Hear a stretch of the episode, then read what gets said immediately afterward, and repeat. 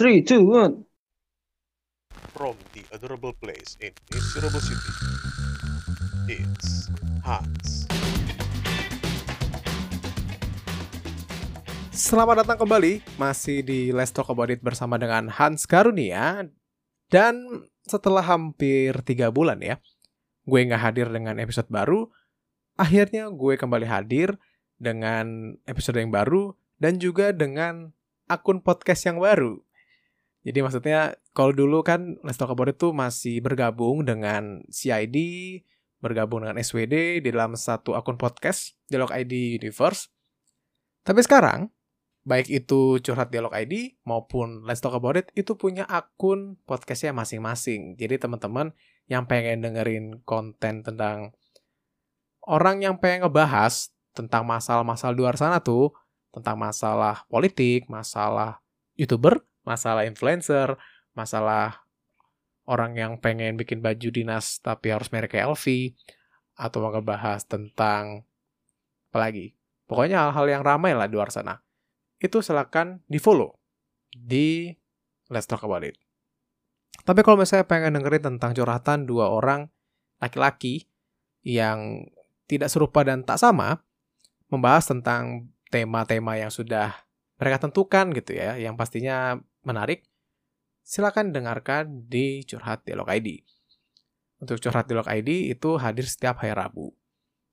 Dan untuk memulai kembali konten dari Let's Talk About It, gue akan ngebahas tentang satu buah berita yang kemarin sempat ramai ya di media sosial tentang sebuah atau gue bilang seorang influencer ex-youtuber lah ya, yang memberikan statement bahwa dia memutuskan untuk tidak punya anak bersama dengan suaminya. Dan katanya sih itu udah diputuskan bersama-sama ya. Lalu seperti biasa ya namanya juga Indonesia, pasti kalau ada statement yang dirasa cukup nyentrik dan berbeda dari kebiasaan yang terjadi di masyarakat, pasti banyak yang kontra banyak yang mengatakan bahwa influencer ini dibilang jadi buat apa nikah sama pasangannya? Gitu ya. Paling buat seneng-seneng aja berarti kan. Buat happy happy gitu buat seneng-seneng.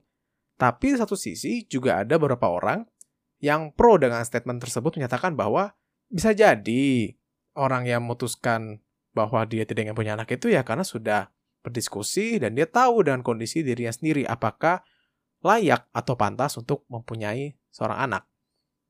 Kalau misalnya gue tanya, bagaimana statement lu Hans tentang pernyataan dari influencer ini ya? Kalau misalnya gue ditanya, kalau statement gue sih ya nggak ada masalah sih ya. Karena menurut gue, ya itu kan adalah sebuah statement yang pastinya muncul dari hasil diskusi ataupun hasil kesepakatan bersama antara suami dan istri.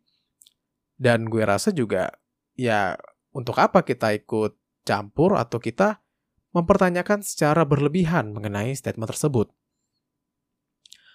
Atau mungkin nanti ada orang yang nanya, eh tapi kan berarti lu setuju dong bahwa kalau misalnya ada orang nikah, ya udah nggak usah punya anak. Jadi kalau misalnya lo mikirnya kayak gitu, intinya pernikahan buat apa jadinya? Bukan emang pernikahan tuh ujung emang pengen punya anak harusnya. Kalau misalnya gue bilang, statement lo itu ya nggak salah juga. Bahwa jika ada orang yang pengen menikah dan ujungnya pengen punya anak, itu adalah sebuah hal yang sangat wajar. Tapi, kalau menurut gue, kalau ada orang yang pengen menikah, tapi punya statement bahwa mereka nggak punya anak, ya gue rasa juga nggak salah gitu. Karena menurut gue ya, ujung-ujungnya dalam sebuah hubungan itu, ya lo harus punya kesepakatan, harus punya satu visi dan misi yang sama. Ya kayak presiden wakil presiden lah ya. Walaupun kalau presiden wakil presiden kan nanti mungkin ke depannya bisa berubah gitu. Tapi kalau pasangan suami istri gitu, kalau gue rasa sih itu sangat bahaya kalau misalnya tiba-tiba salah satunya punya visi atau misi yang berbeda dan tidak didiskusikan dengan pasangan. Karena ujungnya nanti, apalagi hal-hal yang prinsip ya, tentang hal kayak punya anak gitu itu bisa jadi masalah. Ujung-ujungnya nanti justru pernikahannya nggak bahagia gitu karena ujung-ujungnya ya berantem, ujung-ujungnya jadi nggak bahagia. Terus kalau misalnya gue ditanya gitu kayak, jadi kalau lo sendiri sebenarnya lo itu uh, pro dengan child free atau kontra dengan child free? Jadi kalau misalnya gue tanya hal seperti itu ya, sebelum gue jawab, gue akan coba untuk memberikan info sedikit lah tentang apa sih child free itu. Jadi gue baca di wallipop.detik.com, jadi child free itu merupakan gaya hidup yang dipilih pasangan menikah untuk tidak memiliki anak. Di dalam uh, kamus Merriam-Webster, kata child free yang berarti tanpa anak itu sudah dikenal sejak 1901. Jadi itu bukan sebuah hal yang baru gitu guys. Bahwa sekarang ramai ya karena bisa jadi memang di Indonesia tuh baru mulai berkembang nih pemikiran mengenai hal tersebut atau mungkin sudah berkembang sejak beberapa tahun yang lalu tapi karena yang memberikan statement kemarin itu adalah seorang influencer jadinya rame gitu ya. Jadi kalau gue lihat di sini ya, di dalam tulisannya di Psychology Today, Dr. Ellen Walker menyebutkan gaya hidup child free itu menjadi sebuah tren sejak tahun 2014. Menurut dokter psikologi dari Seattle Pacific University, anak-anak muda pada zaman sekarang tuh melihat memiliki anak adalah sebuah pilihan, bukan kewajiban. Sehingga mereka tidak lagi merasa menjadi orang tua adalah sebuah tahapan penting dari kehidupan. Jadi ya, kalau gue bilang sih baik lagi ke prinsip atau perspektif seseorang dalam melihat apakah dalam sebuah hubungan ujungnya menikah tuh apakah mereka berpikir bahwa setelah menikah ya gue punya anak gitu atau nggak punya anak.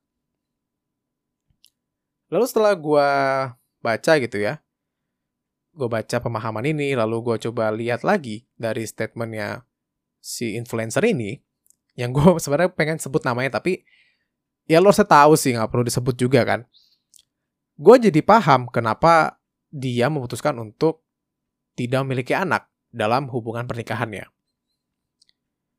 Jadi dia itu kan menyatakan bahwa dia merasa bahwa akan jauh lebih mudah baginya atau gue atau gue coba kalimatnya lebih spesifik lagi. Kata dia adalah lebih sulit memiliki hubungan di mana ada anak di dalamnya dibandingkan tidak punya anak. Di mana kalau menurut gue itu adalah sebuah hal yang memang betul adanya. Saat lo punya anak, ya ujung-ujungnya lo pasti nanti akan fokusnya tuh ke anak semua. Maka lo harus siap untuk mengorbankan berbagai macam hal. Mulai dari bagaimana mungkin hobi lo harus dikurangi, atau mungkin juga lebih bersifat apa gue bilang main-main lah bahasanya gitu ya hobi atau mungkin kegiatan di luar kantor dan bahkan juga bisa mengganggu intensitas hubungan lo dengan pasangan. Di mana ujungnya lo akan fokus dan lebih, ya segala macam hal tuh prioritas pasti tentang anak. Lo harus nyiapin juga tentang ekonomi dari kehidupan keluarga lo juga. Bagaimana nanti lo harus siapin uang sekolahnya, mungkin uang jajannya, mungkin juga uang foya-foya anak lo. Men, di zaman sekarang kan lo tau sendiri bahwa anak itu masih kecil aja, pasti minimal harus punya satu HP supaya dia bisa main game sehingga dia dilihat di dalam lingkungan pertemanannya. Dan ujungnya dia nanti nggak dibully sama teman-teman ya kayak, ya masa nggak punya handphone? Kita sekarang mainnya Mobile Legend nih, gitu kan. Padahal dulu gue juga masih mainnya kelereng waktu masih kecil. Lo bayangin ya, sekarang orang pada main Mobile Legend, main apa PUBG, apalagi anak-anak apa Free Fire itu yang main perang-perangan tapi nggak ada pintu. Ya gitulah pokoknya. Terus juga setelah kita setelah gue lihat juga ya bahwa menjadi make sense lihat juga bahwa kondisi sekarang tuh memang kehidupan ya semakin banyak gitu loh, makin kompleks apalagi untuk orang-orang yang punya ambisi, punya kegiatan dan pada akhirnya sadar bahwa kalau misalnya gue punya anak, ya nanti ujungnya malah jadi masalah gitu. Kegiatan yang gue lakukan jadi nggak maksimal dan bisa jadi anak gue juga nggak bisa gue urus dengan benar gitu. Jadi kalau misalnya ditanya sama orang apakah lo child free yang pro maksudnya apakah lo kontra? Kalau gue, gue bilang gue pro dengan child free. Bukan berarti gue gak pengen punya anak, bukan. Tapi gue takut saat nanti gue punya anak, di saat gue belum siap, justru gue gak bisa mengurus anak gue dengan maksimal. Banyak orang luar sana yang bilang bahwa, wah lo tenang aja, banyak anak, banyak rezeki. Tapi dalam kenyataannya justru banyak anak, belum tentu banyak rezeki, tapi justru jadi banyak masalah. Lo menghadapi satu orang aja udah pusing, apalagi lo menghadapi delapan orang yang bisa jadi punya kepribadian yang sama dengan lo atau bertolak belakang dengan lo. Dan lo sebagai orang tua harus menjadi pihak yang lebih mengerti dibandingkan anak lo. Jangan lo balik ujung-ujung kayak ya lo sebagai anak harus ngertiin uh, apa yang gue bilang, lo nggak boleh punya pendapat yang berbeda. Kalau gue rasa itu jadi masalah justru. Dan gue rasa juga saat lo punya anak saat lo nanti menikah gitu ya Lo harus siap dengan segala macam risiko yang ada saat itu. Dan saat seseorang memutuskan untuk gak punya anak karena dia merasa bahwa tanggung jawab atau risiko yang nanti akan dihadapi dirasa cukup berat dan dia gak mampu, lalu kenapa kita perlu untuk menjudge statement tersebut? Kalau misalnya dibalik, untuk uh, siapa pun yang misalnya statement, ya lu ngapain sih kalau misalnya menikah nggak pengen punya anak, lu egois banget sih. Nah, terus kalau misalnya kita kita tanya, kita balik gitu ya. Terus kalau misalnya lu ujungnya mikirnya menikah itu punya anak, apakah itu sebuah tujuan yang baik? Kalau ujungnya cuma pengen punya anak doang. Pengen punya anak doang, tapi lu nggak ngerti nanti ngurusnya gimana. Justru lu nggak tahu bahwa makna pernikahan itu adalah bagaimana lu menyatukan dua kepala yang berbeda dalam satu biduk rumah tangga. Dan lu berdua harus sepemahaman gitu gak harus punya sifat ataupun karakter yang sama, tapi harus punya kesepahaman yang sama.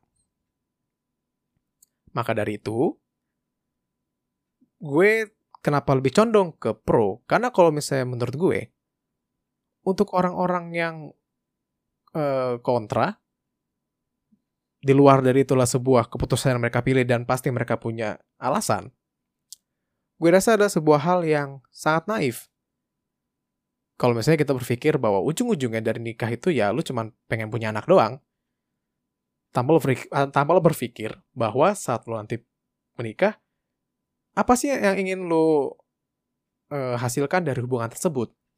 Bukan cuma hasil yang dalam bentuk sebuah anak, tapi bagaimana dalam sebuah kualitas hubungan yang baik. Gitu ya. Dan hasil, dan hasil jawaban ini kalian dapatkan dari seseorang yang belum menikah dan belum punya anak dan belum punya pasangan.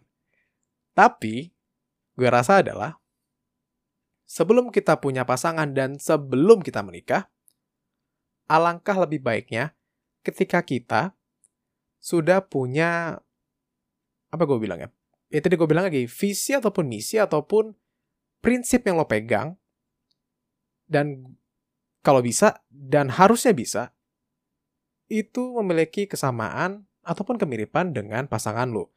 Sehingga nantinya saat lo nanti ke depannya sudah menjalani hubungan tersebut, berbagai macam masalah tuh lo akan tetap bisa hadapin bersama-sama. Bukan hanya satu orang saja yang menghadapi sedangkan satunya memilih untuk lepas tangan. Jadi sekian siraman rohani dari saya. sebuah ini adalah statement gue ya tentang child free bahwa ya kalau gue bilang sih ujungnya kembali lagi ke pribadi masing-masing pasti punya nilai yang diajarkan yang berbeda lalu juga punya apa bisa dibilang bacaan yang berbeda juga tapi gue rasa alangkah tidak layak ya kalau misalnya menjudge sebuah pilihan seseorang padahal dia sendiri juga gak ada sangkut pautnya sama kehidupan orang tersebut. Jadi sekian dari Let's Talk About It di episode kali ini ya. Semoga kita bisa ketemu lagi di episode selanjutnya. Jadi gue Hans Kornya pamit dan sampai jumpa.